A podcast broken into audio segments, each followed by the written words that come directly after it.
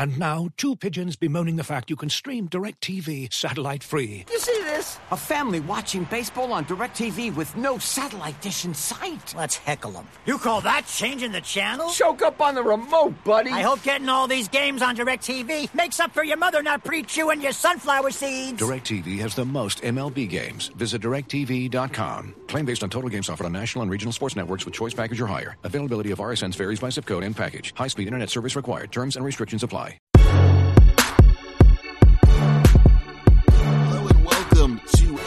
Edition of the Standig Room Only podcast. Yes, I am Ben Standig, and I cover the Washington football team for The Athletic, which means on Sunday I was at FedEx Field to watch uh, the Washington football team fall to the Kansas City Chiefs 31 to 13. Uh, 13-10 lead at halftime.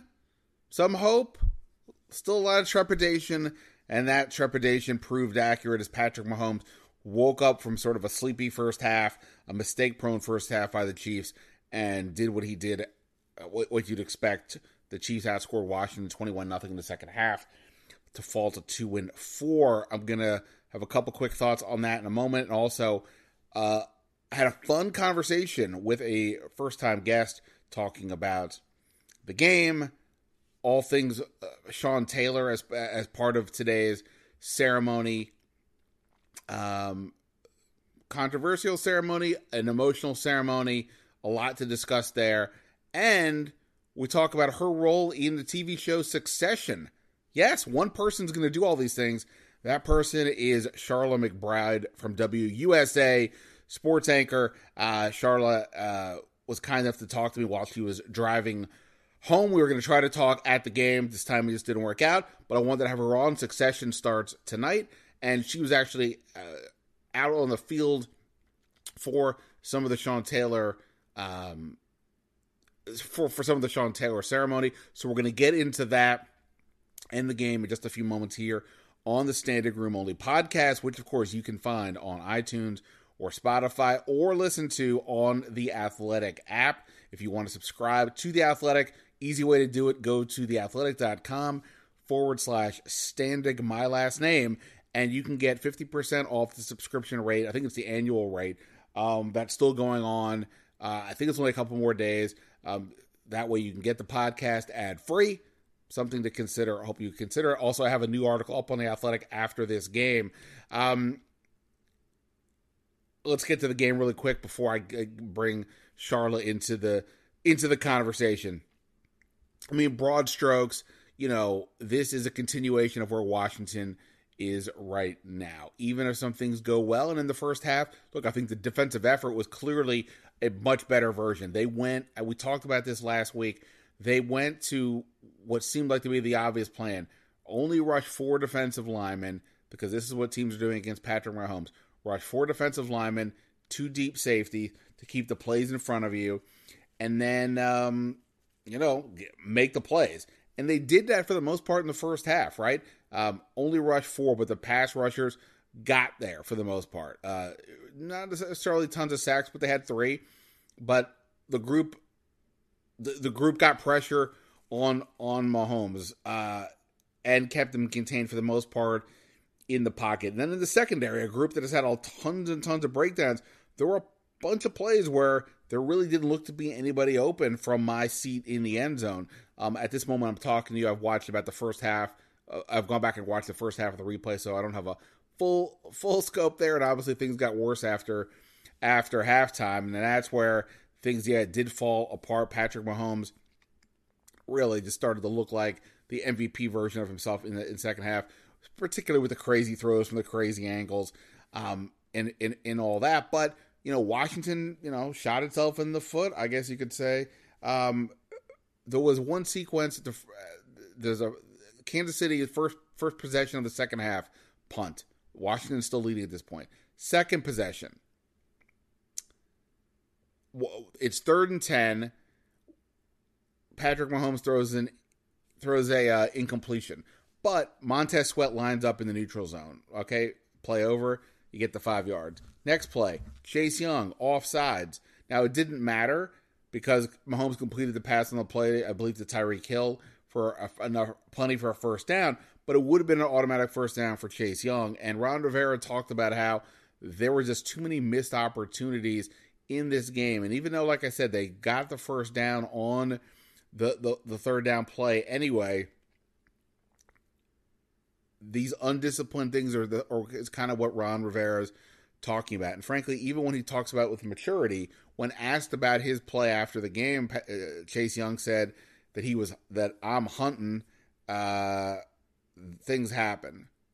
That doesn't seem to be the the answer you want to hear. Okay, even if you want to say some of that, at some point though, you would add, "Hey, didn't work out though. It was a mistake on my part. I got to do better," or whatever you want to whatever you want to say because giving Mahomes any more opportunities than needed is problematic. And two plays after that, the completion of Tyreek Hill, Hill caught a touchdown pass in the end zone, and it was kind of off to the races from there. This was a reasonable defensive effort. They also gave up 499 yards of offense uh, and and 31 points. The offense, you know, again, t- Taylor Heinicke, you know, respect the gutsy play, but this is another game in which he has started to look like the guy that people questioned uh, when he was out of the league, or at least questioned when you talk about whether he's a starter or not. Only 50 yards passing in the second half. His legs were not nearly the factor that you would think they would be.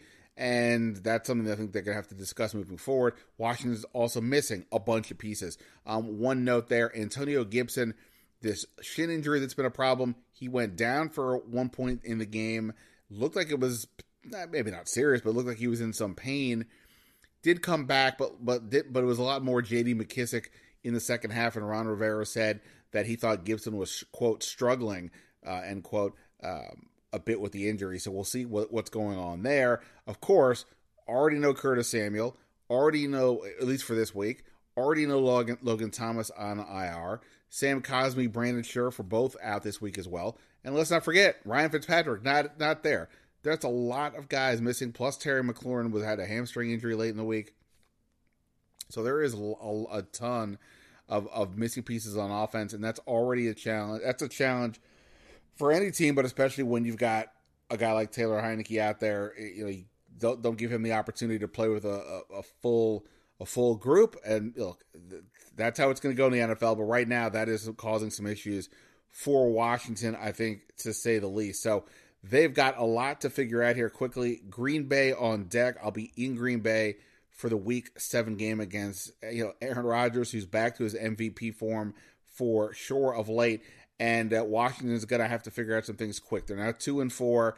There's a Green Bay game. They absolutely, I think I saw they're a 10 point underdog already. And then it's at Denver and then Tampa Bay home after a bye week. Those three teams, the next on the schedule, I believe, are combined uh, 15, no, 13 and 5, uh, even with Denver at 3 and 3. So getting wins out of there is going to be tough for Washington. And they're already, like I said, 2 and 4. You lose two out of three or all three, and things start to get look pretty ugly. So they've got to figure out some things quick if we want to even talk about playoffs or contending. But I would basically say at this point, Washington has kind of showed – uh, you know, who they are. It, I'm not saying they're the worst team in the league by any stretch, but they barely beat two teams that are towards the bottom of the league, and they didn't have much of a chance against four of the better teams. The, of their four losses, all probably to playoff teams, right, or playoff contenders, if and maybe a little bit more in the case of Buffalo and Kansas City, and yet, you know, I mean, they, they lost the, they lost the last three of those games by double digits, and I think we all think, or at least I certainly do, that the opener against the Chargers was much the the gap was a lot wider between the two teams than the four point result indicated. Um, anyway, all that said, uh, Washington is at Green Bay on Sunday. More to come here on the podcast this week uh, about this game, where this team is, and so on. And uh, also, of course, on the Athletic, I'll have takeaways at um, this week, uh, and then some more interesting things, hopefully for you guys as well. But that said, I want to get Sharla in here. We're going to talk about this game, uh, the the emotional day component with regards to the Sean Taylor ceremony. We talked about the controversy about what happened here. How did the PR, how, how did the organization seemingly botch this uh, execution in terms of getting this ceremony announced publicly in a timely manner for a guy who's such a beloved figure by, for fans. And what else happened with, with that? Plus, again, as I mentioned, Sharla is in the TV show Succession. So we had a fun chat about that as well. Let's get to all that here on the Standard Room Only podcast. Looking for an assist with your credit card, but can't get a hold of anyone? Luckily, with 24 7 US based live customer service from Discover, everyone has the option to talk to a real person anytime, day or night. Yep, you heard that right. You can talk to a real human in customer service at any time. Sounds like a real game changer if you ask us. Make the right call and get the service you deserve with Discover. Limitations apply. See terms at discover.com slash credit card. And now, two pigeons bemoaning the fact you can stream DirecTV satellite free. You see this? A family watching baseball on DirecTV with no satellite dish in sight. Let's heckle them. You call that changing the channel? Choke up on the remote, buddy. I hope getting all these games on DirecTV makes up for your mother not pre-chewing your sunflower seeds. DirecTV has the most MLB games. Visit DirecTV.com. Claim based on total games offered on national and regional sports networks with choice package or higher. Availability of RSNs varies by zip code and package. High speed internet service required. Terms and restrictions apply. All right, as promised, joining me here on the podcast, a first time guest. She was at today's Washington Kansas City game with me. She was on the field, uh, at least for parts of the Sean, Ter- Sean Taylor uh, number retirement uh, day uh, ceremony. And uh, she also, very importantly, is in the television show Succession. She's in apparently in the credits there's a lot going on here we have to discuss. So I'm super glad that we're able to do this while she's while in her car driving Charlotte McBride. First off, I appreciate you doing this. We'll get to Succession, but like, how are you? It's just a couple hours after you left the stadium. How, how are things in, in, your world now that you've uh, in, endured a lot here today? Things are going good. Things are things are great. Today was a good day. I mean, you were there too. Um, it was a good day in the sense, like, first off, it was great weather, right? I always look at that because if it's pouring down rain and if it's just like miserable, miserable out, we're all going to get in kind of a mood. But it was, the sun was shining, fans were filling into the stadium, Sean Taylor jerseys everywhere, Sean Taylor towels everywhere. It was really special. Like, you could feel that when you walked into the stadium today.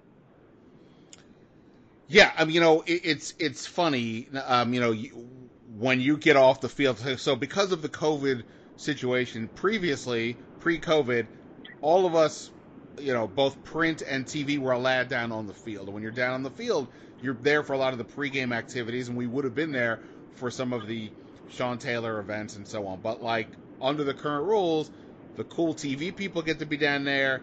The uh, you know sort of second oh, tier, no. The second tier print media, not so much. We, they they got to keep us all keep us separate. So I wasn't down there for that. And then when you're in the press box, the windows are like this really thick glass. It's really hard to hear. Like even during the game, yeah. even if there was a sellout crowd, it's really hard to hear. So I was kind of the from an atmosphere perspective, it's really hard to to gauge kind of what's going on there. So we'll, okay, we'll, yeah. so we'll get to the game part of that. But from that perspective, like what was it like inside the stadium, and particularly for you know as things were happening both pregame and with the Sean Taylor situation and all that. Well, you know, a lot of fans came in early, um, you know, to kind of get down as close to the field as they could. Um, a lot of fans with Sean Taylor jerseys, you know, kind of breaking out those special jerseys today. Um, speaking with uh, one fan that got there a few hours early and was right there in the front row, him and his son drove from Tampa, Florida, just to see this game they are also big Taylor Heinicke fans. They had Taylor Heinicke jerseys as well, which Taylor came over and signed for them. Um, but you had a lot of people that, you know, were really excited to be part of this. And it was, it was really nice to see the atmosphere before the game. You also had Sean Taylor's family was there. His teenage daughter, Jackie, who was 18 months old when he was murdered, and her mother – and um, Sean Taylor's father and Sean Taylor's brother, which they all look alike too. You know, right when they walk out, you can tell, wow, this is this, this is Sean Taylor's family. Um, and I think at the beginning, I saw Jackie, his daughter, kind of soaking it all in. And I, honestly, the coolest moment I saw today Landon Collins, who has been very outspoken about his fandom for Sean Taylor, you know, uh, he said that he picked 21 um, initially when he started playing because of Sean Taylor. And he made a point of coming right over to Jackie on the sidelines and talking to her. And I could hear him telling her how much he loved her father. And she absolutely was soaking in that conversation, you know, because she was so little. And, um, you know, she relishes, I could tell, listening to those stories. And then Landon insisted they get a picture together. And it was just really cool to see, um, you know, someone treat Jackie like that and with such respect. Um, but then it, things got very emotional. You know, I, I think she was taking it all in, and I, I could see her standing there on the sidelines and looking up at all the crowds and seeing all the people with the towels and her father's jersey on, and she seemed, you know, okay, kind of soaking it all in. Well, the second they played this video tribute board, about 15 minutes before kickoff, um, and she was standing there watching it with her mother, and um, she she broke down. And you know, I think that is that's so hard to watch this young teenage girl it's it's emotional. You know, you're seeing someone in an organization pay such tribute to your father, but you didn't get a chance to know him, and it was really tough for her. She she really started to break down, and so did her mother, understandably. Um, but in all, you can tell they are so grateful for what happened today, and um, they are so grateful that you know their father, her father, was remembered in this way. Yeah, I mean, it's got to be wild. Like you know, obviously we can get into maybe how this whole thing came about and all that. And obviously, we everybody only found out about this just a few days ago. But you know, and because of the way it the announcement came down, it was very chaotic, and we're all quite not sure what happened. For me, the focus has been a lot on wait, what happened here, as opposed to, unfortunately, focusing on wow, how how how great this is for the family and for the for the child that that she I mean obviously never got to know her dad and to hear how old she is now, it's like wow, she was just a baby when when he when he was uh, killed. Right. Um, for her, like obviously, I'm sure she's heard all the stories, she's seen the videos. I'm sure she's probably talked to some people. Maybe she's even been to an event or two in, in his remembrance. But to right. be at this, you know, fifty thousand people, all the Taylor jerseys, everybody there for this. I mean, you know, the, his number is on the is in, is on the sideline all that. That there was a, there was a, a, a dedication ceremony pregame because they named one of the streets outside the sta- stadium after him. That's got to be just overwhelming to to to to deal it, with that. Yeah. It, it, I think that's it. it. All of this stuff. Um, they had an alumni event last night. Then, as you said, then she goes to the the stadium and she sees his like jersey number on the grass, and then you know, she's seeing all these fans and seeing everything that is, you know, Sean Taylor all around her. And then you see the video and you hear the music and, you know, I think that's when it all kind of, it hit her. And like you said, it's overwhelming. I, I mean, she's a young teenage girl and it, it's definitely overwhelming, you know, and that was, it was, I mean, it was pretty heartbreaking to see her break down because you could just see the raw emotion from this family that, you know, while this happened back in 2007, this is still very real and something they deal with every single day. And you mentioned the, um, the whole, the, the hoopla kind of surrounding this and, you know, the negative aspects of it earlier this week and the fans being upset and all of that. But we forget, you know, this is about one man who meant a lot to this fan base, but meant even more to his family. And, I know that his family was extremely grateful today. Uh, yeah, no, for uh, for for for sure. Um, I, I take it you did not have a chance to talk to them though directly. Either maybe you did as a side thing, as a person to person, but not on camera because it seemed like they were pretty limiting with allowing this Taylor family to talk. But you were on right. the field, I wasn't, so I just want to check. Right, right, right. They um no, actually they had a spokesperson with them, and they just put out a statement. And um, the person that was with them today with Washington um, came over to those of us uh, TV people, as you say, um, and just said that they declined to speak today. They were just kind of going to keep to themselves today. I think they were also fearful of getting too emotional. It's a, it's a lot to talk about that. So they um, did not want to speak while they were down there on the field. But like I said, it was so nice to see them have conversations with other people, you know, um, just like the Landon Collins conversation. You know that um, I think that stuff is really really special for them. Um, absolutely. I mean, look, I, I'm I'm I'm happy for the Taylor family. I hope it was a great day for them, for that for them, their friends, their family, as, as alumni weekend. Again, we weren't exactly. Uh, most of us were not allowed to be around the alumni, so I'm not exactly sure who was there. I think I saw.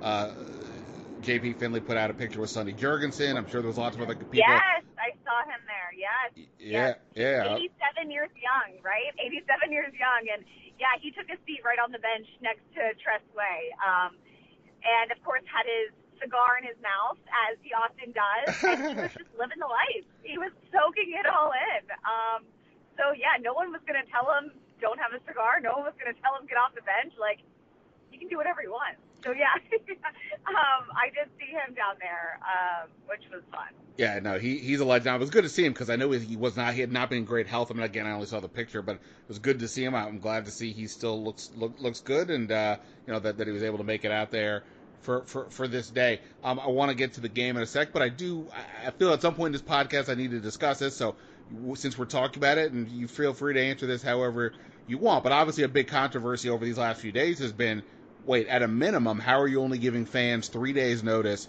to come and honor Sean Taylor? I think the the the the the, uh, uh, po- the announcement for the attendance was around 51,000. Let's just even say that's an accurate number. I mean, it looked to me like the club level and the upper deck were fairly empty, or you know, certainly right. certainly not deep.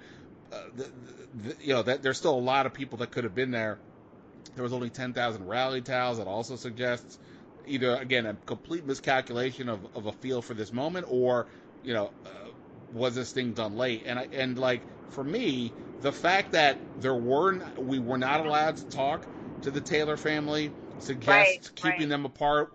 That's that's very odd. This is a moment you should want to celebrate them. By the way like I would imagine if they had told us even a week in advance and maybe you were able to do something at the last second I don't know but like you know I would imagine you and Darren are able to put together a video package of Sean Taylor's history and career. You probably already have something on file. I would guess, because it's we, we've gone through this, and, and, people like me would have been able to write stuff. So the more this has gone on, the more I believe that there is something kind of weird here. That this this probably was more thrown together at the last second and all that. Uh, again, you feel free to weigh in as you want or not, but to me, yeah. it all to me today only unfortunately made it all feel even weirder because of the fact that the family is right there and they're not allowing Oh, oh, by the, I should mention, I, I, was told there were two interviews granted, one with the team and one with a team partner. So take that for for what it's worth. Yeah, it, it was odd, and I mean they're right there on the sideline, and you know, obviously knowing us, you know, we would. If granted an interview, we would only show the utmost respect, and we would tread lightly, and you know, because we're not here to make anyone feel uncomfortable or anything, and you know, we just want to talk about Sean Taylor, and yeah, it, it, it the interview should have been granted. It was odd that they were very, you know, insistent on no. And now again, that might have been first of all, Jackie's a young teenage girl, and you know maybe her her mom was very emotional, and so maybe they just knew going into it they would be too emotional, so they had maybe asked the Washington football team like, please keep us away from media, and that's fine. If that you know that's their choice completely. Um, so yes, as far as the announcement, you know, obviously, you know, it happened on Thursday, right? So what? That's three. That's three days out, you know. And yeah, that that upset a lot. Came in the middle of this week where we're also hearing about the fallout from the Jon Gruden to former GM Bruce Allen, and you know, a lot of people saying, of course, that we've seen on social media, was this just a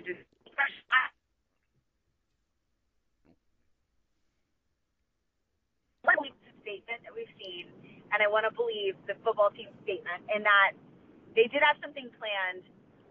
I do not understand though, because whenever they have had something planned, whatever it may be, we usually hear about it months in advance. And so, yes, this is very odd that even if they did have a plan, why sit on it? Why not let people know back in August, hey, alumni weekend in October, this is when we're retiring Sean Taylor's jersey. Let people go out and buy a jersey and then buy a ticket and come to the game. You know, like let let people do that. Let people set up big tailgates for it. Let people, you know, kind of celebrate his legacy and and look forward to this event. Instead, you're giving them three days notice.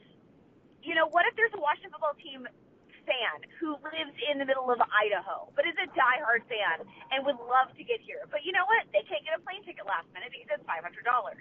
Like I think about those people. I think about the the fans that really want, wanted to take part in this, and three days notice for such a big, big moment it, yes, it was wrong. And I mean, as we know, you and I were at practice all week, and you know, Ron Rivera apologized on behalf of the team. You know, it wasn't his apology to give at all. He did not have to do that.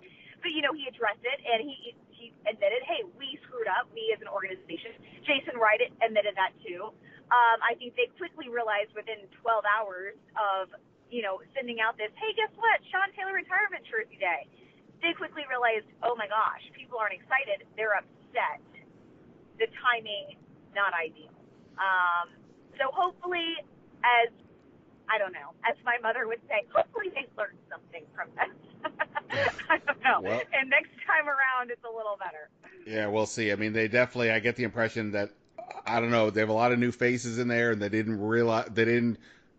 I think they recognize they didn't view this differently than some of the other you know, every week there's some event, and I'm not discounting any of these charitable events, which they primarily are, or whatever they may be. But from an emotional context, these things are way different, and I don't think they understood that at all. Again, that's the charitable view. If they really did tack on the retirement number ceremony, they were already doing something, it seems like, but if they tacked on the retirement jersey because of everything that's going on, you mentioned the Gruden emails and everything else.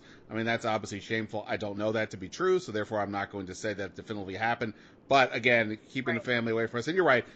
I would be absolutely respectful. Uh, uh you know, I'm sure they're incredibly emotional for them. They they have nothing to do with any of this, and I doubt any of us would have definitively gone in and said, "Hey, by the way, could you tell us, you know, what happened here?" But regardless, they kept us away. We'll never know what what what any of us would have said. Anyway, I'm I'm happy right. for the Taylors that that went down. I'm happy for the fans that got the got the opportunity to experience it. Unfortunately for those fans, they probably were there rooting for the Washington football team, and the second half of that game went decidedly oh, against God. against them. like in the first half, it was like, okay, Patrick Mahomes is way off. He threw two picks. Right. One of them was a Harry High School uh, jump ball pass to nowhere. That was insane. Yeah, really bad, and and they look listless. Um, and Washington had a 13 to 10 halftime lead. I thought their defense did play better. The, the in the, the coverage, th- there weren't a lot of guys open relative to what we're used to seeing so far from this team. Um, at the same time, you know, you can't settle for field goals against that team. They they, they settled for two in the first half. Let, Hopkins at least made them. He he missed one in the second half.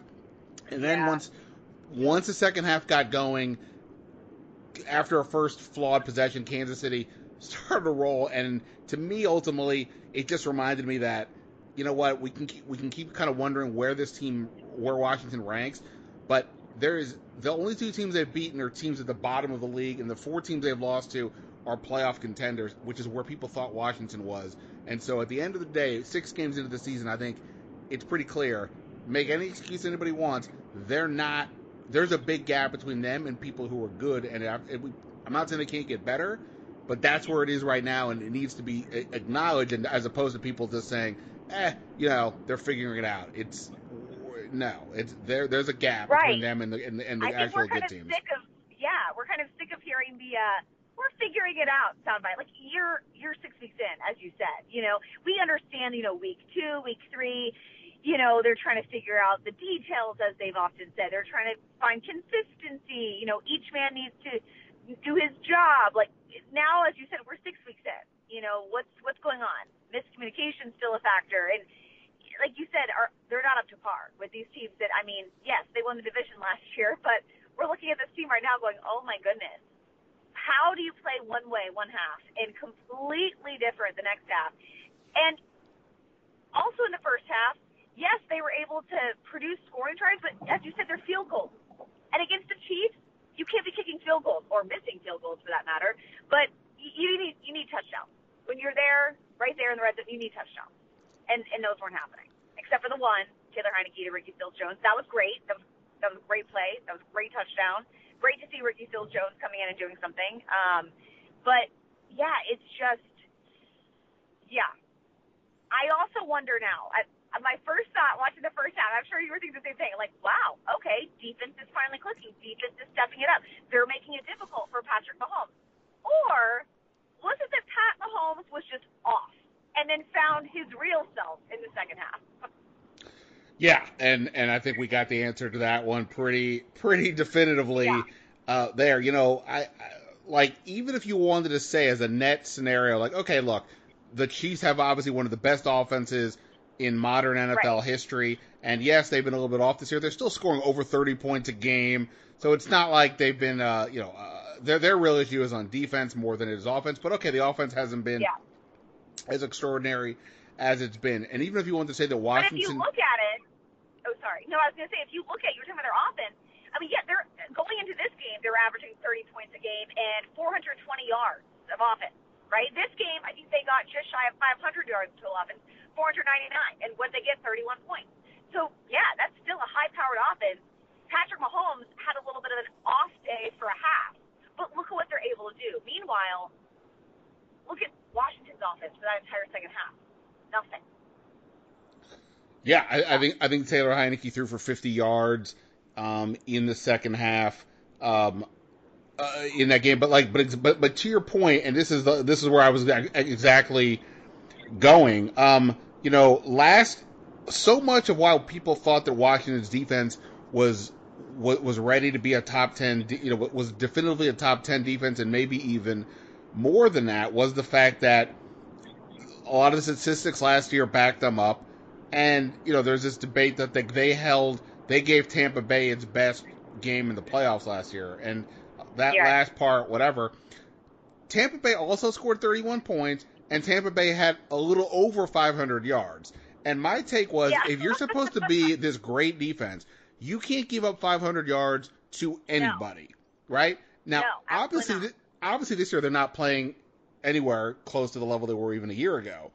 But you gave up 499 yards. Again, I get it. Mahomes is great. They also turned the ball over three times. Kansas City did.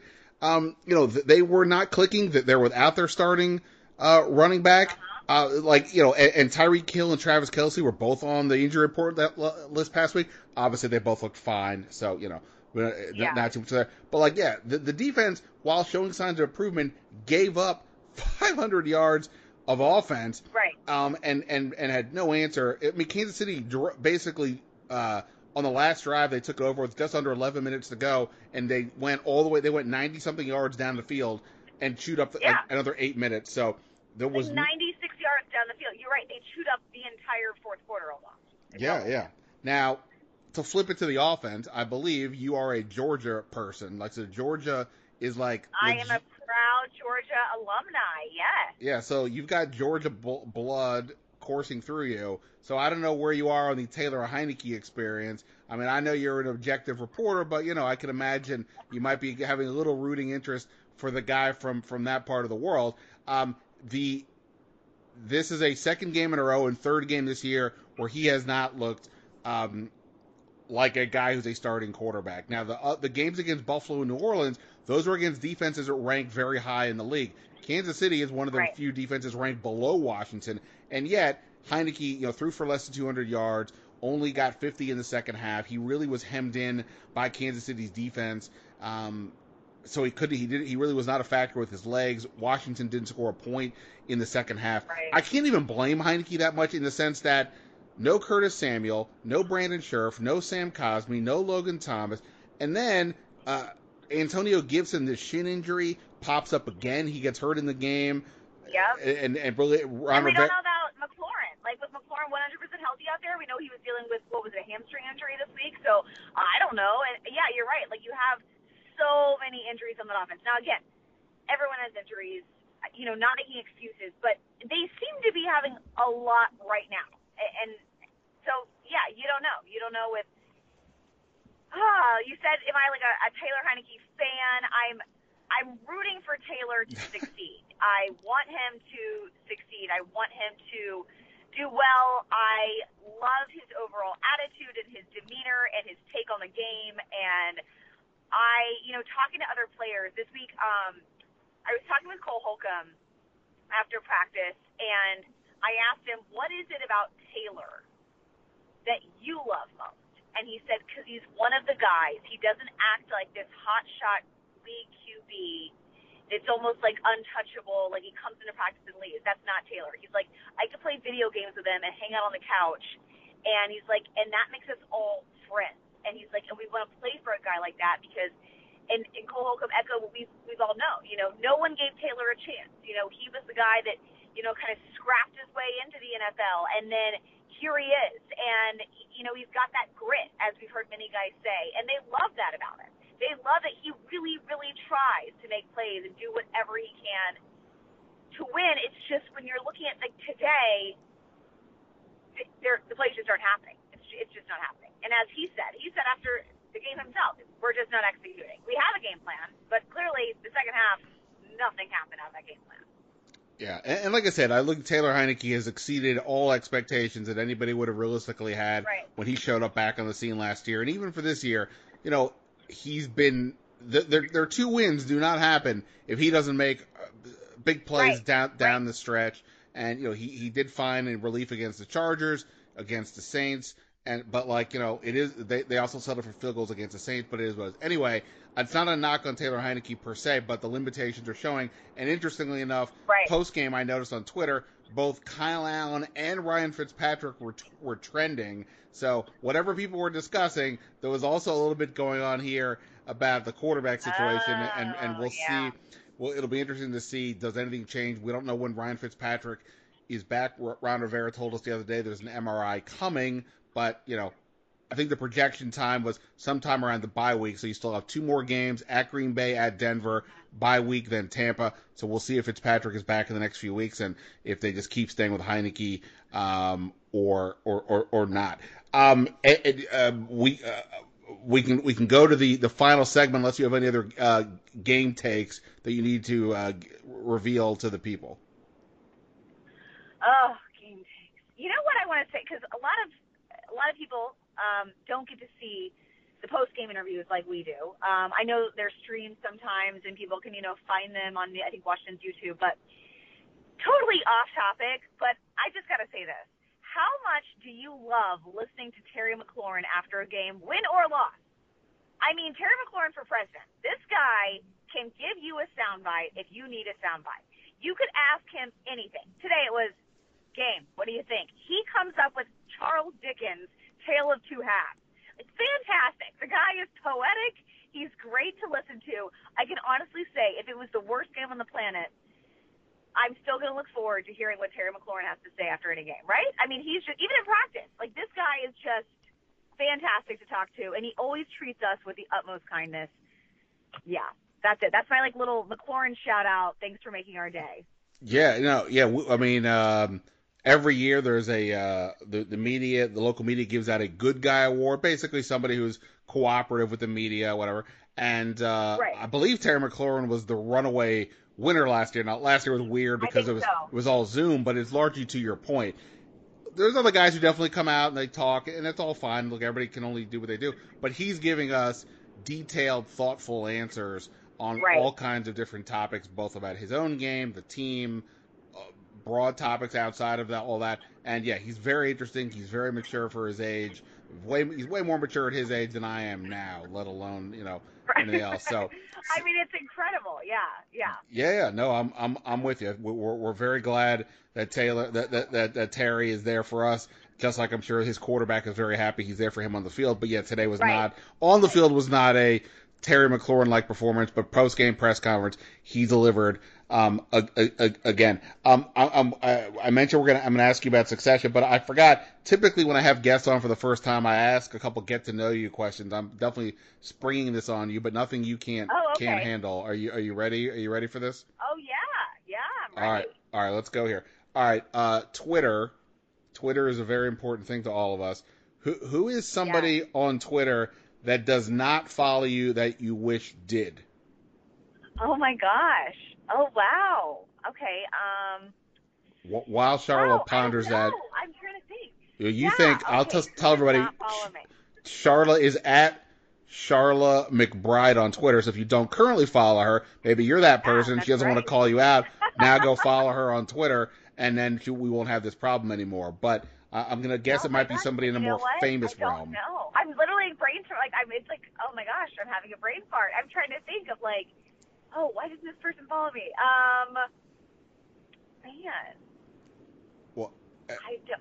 Man, Every- I don't know. Like, go to the next one. I'm gonna think. I'm gonna think. all right, you keep you, you keep pondering that one. I'm thinking. I'm Um, thinking. who who is uh, your all time favorite athlete? Oh, okay. All time favorite in any sport, right? Whatever Like, whatever you got. okay, let's see. I'm gonna. Oh, this is tough. You know what? I'm gonna say Emmett Smith. I grew up uh, in Texas and uh, grew up uh, with a family full of Cowboys fans. Sorry. Um, and I, we just looked up to Emmett Smith like as kids. Um, and in the 90s, watching Dallas do their thing. Um, and I kind of have a fun story really quick about Emmett Smith. So, you know, always just my brother, my little brother, just had posters on the wall of him. You know, Emmett Smith, Emmett Smith. So then, fast forward to me in my career. My first job is in Abilene, Texas, and on Sundays um, would drive into Dallas and cover um, the Cowboys game. So here I am. Um, it's the last game of the season, and as you know, we're up in the press box, usually at the top of the stadium, and you just take an elevator and, and go down um, to get interviews on the field or in the locker room after the game. So um, they tell all the media, okay, get out of your seats. You know, it's four minutes left in the game. Calm down. And I'm like, okay. So everyone kind of goes to the elevators, and they get all full. And I just like, oh, I'll take the next one. Like I'm not in that big of a hurry. I'll take the next one. So I was the only one, and I was like, oh, it's fine. So I get in the elevator, and then the lady says that we have to take a stop at the next the next level. I'm like, that's fine. And in comes Emmett Smith, and I was 23 years old, and it was my first reporting job, and just even sharing like this because I don't get it. I mean, you and I, when we you've done this for a long time, we're not really fans anymore, you know. Um, so at that moment though, that was kind of the only time I remember in my life or in my adult career kind of getting a little bit of like a fangirl, you know, like, okay, this guy who like my dad loves, my brother loves, like, this is great, you know? So yeah, that's, I think definitely the one that just more of because my family just like loves him. I appreciate that. I totally get it. You're from Texas. Now I want to know if somebody had just followed you because I said that, now unfollowed you because they're a football, a Washington fan, and you and, and you. Don't worry, I am no longer. Don't worry, I, it's Cowboys fandom went away. Like it's okay. I've been on the East Coast for a very long time. My last job, I covered the Eagles and Giants. Um, so I've pretty much just worked my way through the NFC East. Amazing. Uh, all right, good story. Especially the, the random elevator meeting. That that's that's wildly impressive. super nice too. Super nice. So there we go. All right, all right. Based on a hobby or a habit, what's a Hall of Fame that you would qualify for? Oh God, a hobby or a habit? Okay, okay. Oh man. Um. L- li- li- like- okay, I could. I know. I know what it is. I can binge watch a Netflix show faster than anyone on the planet. Like I will not sleep until I finish it. So that's it. Did I you? could just like don't even take bathroom breaks. Like just go. Wow. That that I know. that that is both impressive and scary at the same time. Did you watch. Squid? Did you watch Squid Game? Okay, so this is the this see, and I have to be into it. I watched two episodes, and I I'm kind of I'm not feeling it. I don't. I'm not totally into it, and I, you know what? I'm also like watching it with the English like speaking, and I've been told that I need to turn off the sound and like just watch it with the subtitles. So I watched the first two episodes uh, with the English because that's just the way it was presented to me, and I just didn't think to change it. Then somebody told me the same thing, and I definitely think it's it's better. I mean, subtitles, you know, it's not even that big of a deal, but it's definitely better. You get more of the emotional sense. Um, I I Okay. I'm I'm not going into the Hall of Fame for my binge watching, but I watched I watched most of the episodes in in very quick in very quick order. So uh, yeah, I would say keep going. I mean, look, it's a it's a it's a bit of a tough watch. There is I won't spoil anything for anybody. It's a bit of, there's a lot going on here, uh, but nonetheless, it, it was it was a entertaining uh, it was entertaining and, and, and, and gripping. I so mean, uh, everyone's talking about it. Everyone's talking Right. about it. So I feel like I need to just give it another shot because I I can't be that one person, you know. So I feel like all right. Yeah. All right, I'm, I, I- I'll skip the question of asking you what Olivia Garvey is like in real life, but instead, I'll tell you because she's one of my best friends. I know. Well, I, you know, I didn't want to betray confidences, and you know, I'm sure people are, are curious. Anybody who follows either one of you on social media sees you guys uh, hang out, but like, no, no, it's okay. I, I Yeah. you, you guys, uh, you know, it's all right. We'll, we'll, we'll keep some mystery here. May- Maybe, we- maybe we'll get Oh, you, maybe we'll get Okay. you both on at some point. I haven't had her, I haven't had her on yet, uh, so we'll, we'll have to do that. Hopefully, she doesn't get mad at me for going to you first. Um, but, but, but the speci- but uh, beyond the fact that we were both at the game, and uh, and uh, I wanted to have you on. By the way, I, I didn't even mention that uh, Sharla and I bonded after the Atlanta game because we were both on the same Southwest flight. I had one of the early numbers and got a good seat on the aisle. Sharla was one of the stragglers Oh, yeah. that got stuck in the middle seat, but there was a middle seat next to me. She took pity on me, sat next to me, so some you know gross person wasn't there, and then we like talked about uh, the game and life for like two hours. And it was very enjoyable, and I very much It was appreciate it. fantastic. I mean, hey, if I have to have a middle seat, that's the one I was taking. You you had the good seat. You were like row three on Uh, this Southwest. I I didn't play. I don't I don't play around on some of these things. Um, and it also turns out because people here know I, I'm a big into Survivor that you went to college with uh, Survivor Legend, Par- Survivor Legend Parvati Yes. Shallow. This is a whole. So we have a lot. We didn't even get into this. Next time we'll we'll we'll, we'll, we'll get into uh, we'll get into that. Um, but last thing, I mentioned Succession at the top. You are literally in the show. I forgot. Uh, I, I mean, I knew that you were in the show, and before, so the the we're talking Sunday night. The season premiere just happened. Neither one of us have had a chance to watch it. It just happened, Right. and I went to rewatch the last two episodes of the of season two because it's been a minute since I watched the show and whatever. And I'm uh-huh. watching it, and like there's like there's like congressional hearings happening and things like that involving the family. They you know they're they're, they're, they're in some trouble, and they they cut to a newscast and they're showing somebody, and literally you're on my TV as the anchor. Uh, excuse me, could you tell everybody what your name is, please?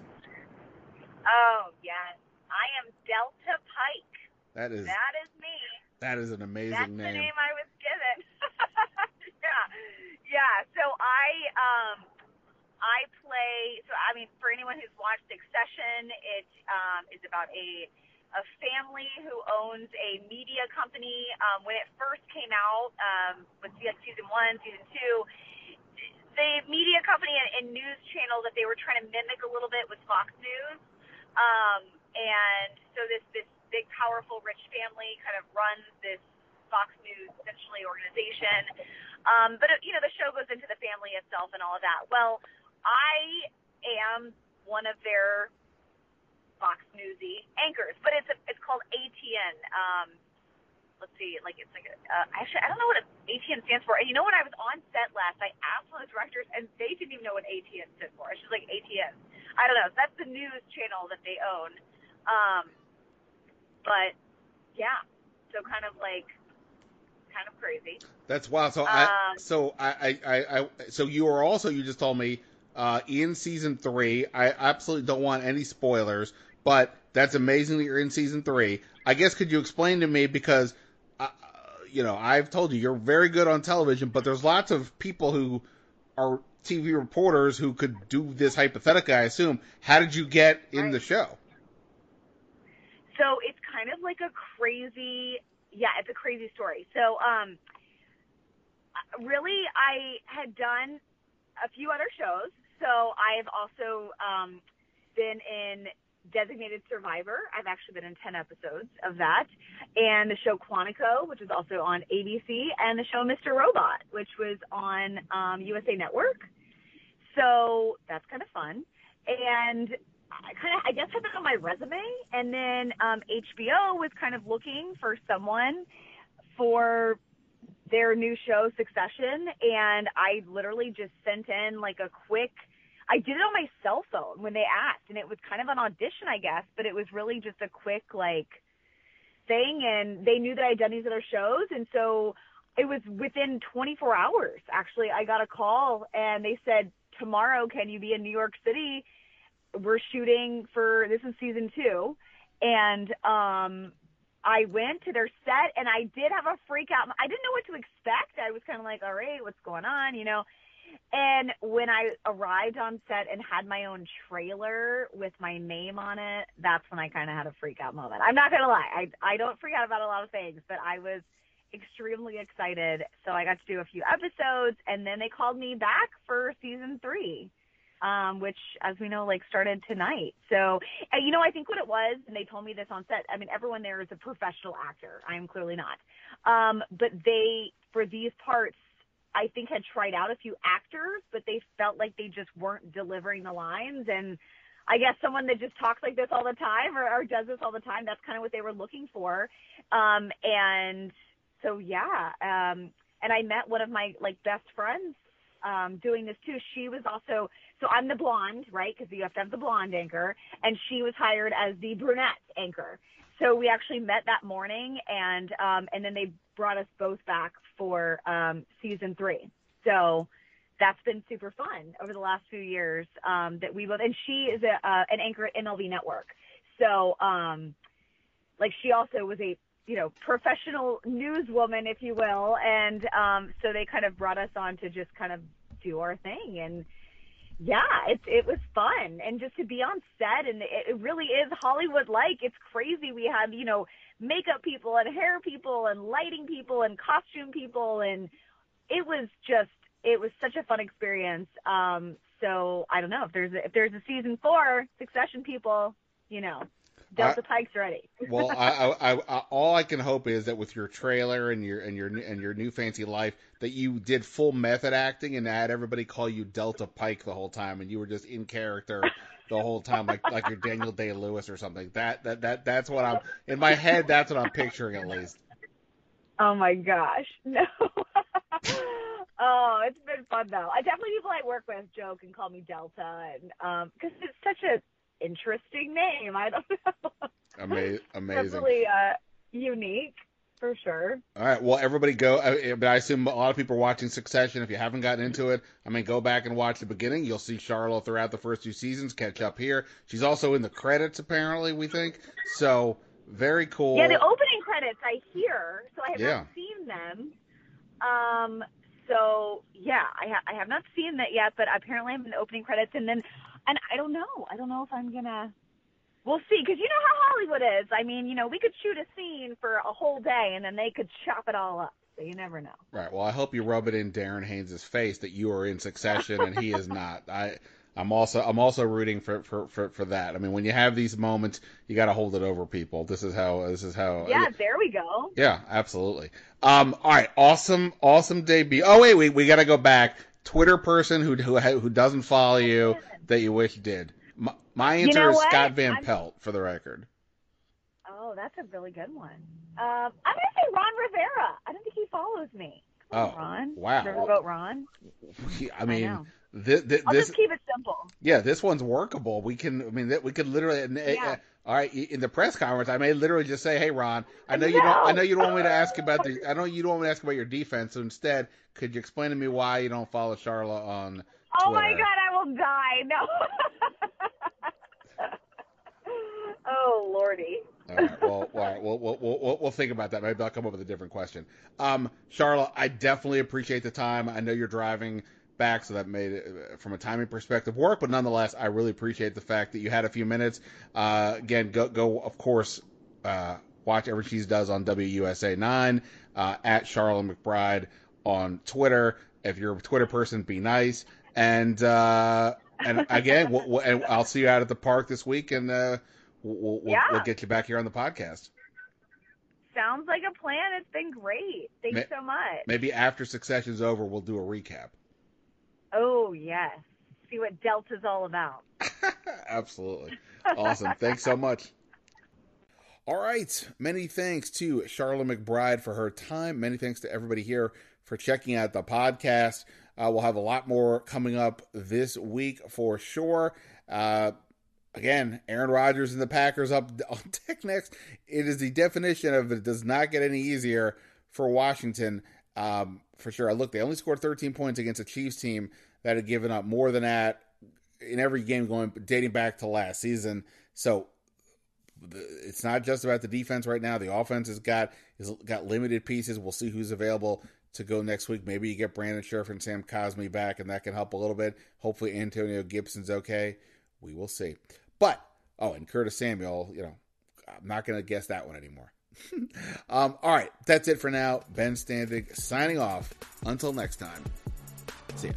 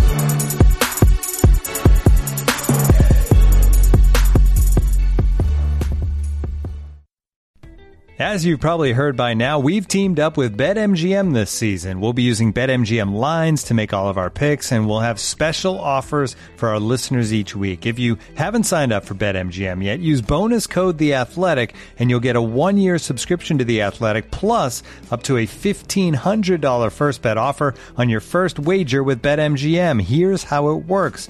Download the BetMGM app and sign up using bonus code The Athletic. Make your first deposit of at least $10. Place your first bet on any game and claim your voucher for a one year subscription to The Athletic.